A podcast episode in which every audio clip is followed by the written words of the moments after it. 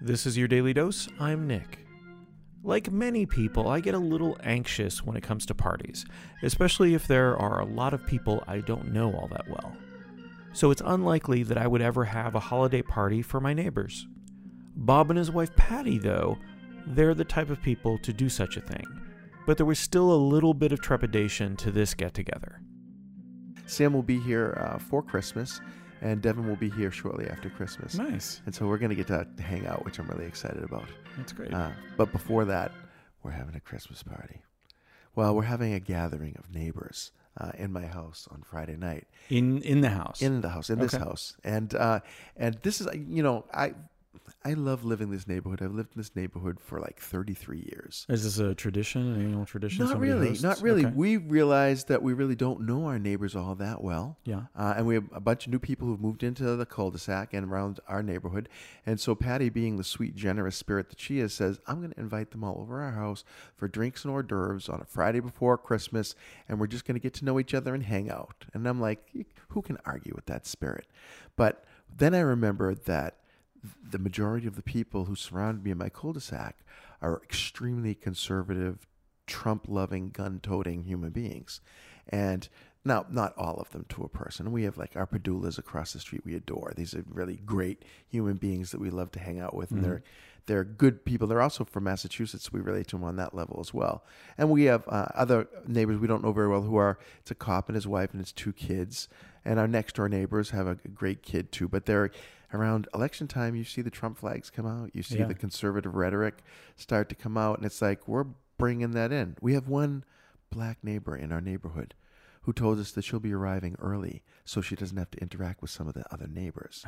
It's like that's hard, you know, Ah. Because one of our neighbors introduced her themselves to her by saying, "Yeah, we're gun-toting people." Who does that? You lead with that? That's like that's what I said to Patty. Like, I Ah. don't.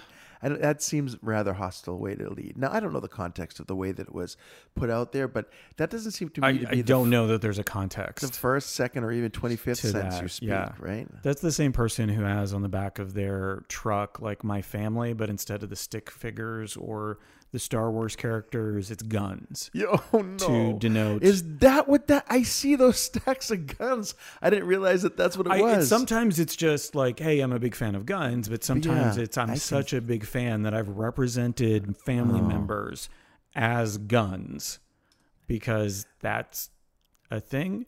It's it- well, it's Question mark? incredible. You know, there's there's a, there are more guns in America than there are people in America Mm-hmm. by multiples. It's it's an incredible thing. So yeah, that's yeah. Oh, I get mean, that. you could say the same thing about teeth. and people have been killed by those too, Mm-hmm. although in a much more personal way, visceral way, I like to say. So I will see how that, that whole event goes. I'm I'm going into it with an open heart, and uh, I'm going to learn some things. I'm going to ask some provocative questions, and I'm going to sit back and listen while I sip on my martini. Are you going to ask those provocative questions, uh, or any of provocative questions that have to do with politics? No. Okay. No, because I, I don't want to go there, and I don't want to. I don't want to unleash that ugliness. But uh, here's what I figure: uh, it's my space that I'm inviting these people into, and I do believe that every single one of these people who's being invited has some redeeming quality. Uh, you know, so my provocative questions will go toward unleashing that part of them and seeing where our common ground lies, and also having a little bit of fun. You know, I have I have a hundred and 70 different questions that I've written out for the benefit of me working with groups. I don't mind unleashing them on a group of 20 who show up at my house. Well, I appreciate that about you because I think there we often try to get into that person is terrible from top to bottom. Oh, yeah. and trying to find or even believing that there's something redeemable about somebody. Yeah. And you know, there are definitely people out there, uh, politics, uh, Hollywood, whatever, Yeah, that, that are irredeemable. Irredeemable, right? No question. Either are evil people out there. There are some people, you know, I even within my own family, I really thought less of people, uh, certain people until I got to know them a little bit better. Yeah. and you find out what their motivations are, what their real fears are. And while it doesn't make excuses for some of their actions, you can kind of see where that's coming from. Yeah, yeah, and well, and this is the other side of things. There's a um, this is a gentleman. I believe his first name is Daryl. Uh, a black man who made it his challenge to go out and talk to KKK members. Yeah. Right. Actually, he just came into town for our Holocaust Memorial Resource and Education Center. Yeah, Center's he's a dedication. musician. Yeah, he's a. Didn't Sean Welcome do his uh, Pachaka Yes, on he that? Yeah. did. Yes, okay, so you know who I'm talking Yeah, about. yeah, yeah. Uh, And uh, we'll let you know his full name because he's an amazing human being. It's, his name is just escaping me right now. But having the wherewithal to reach across the aisle, across the ideology, and say, I just really want to know where you're coming from, and I want to understand why you could feel this about me when you don't even know me. And that was his basic premise.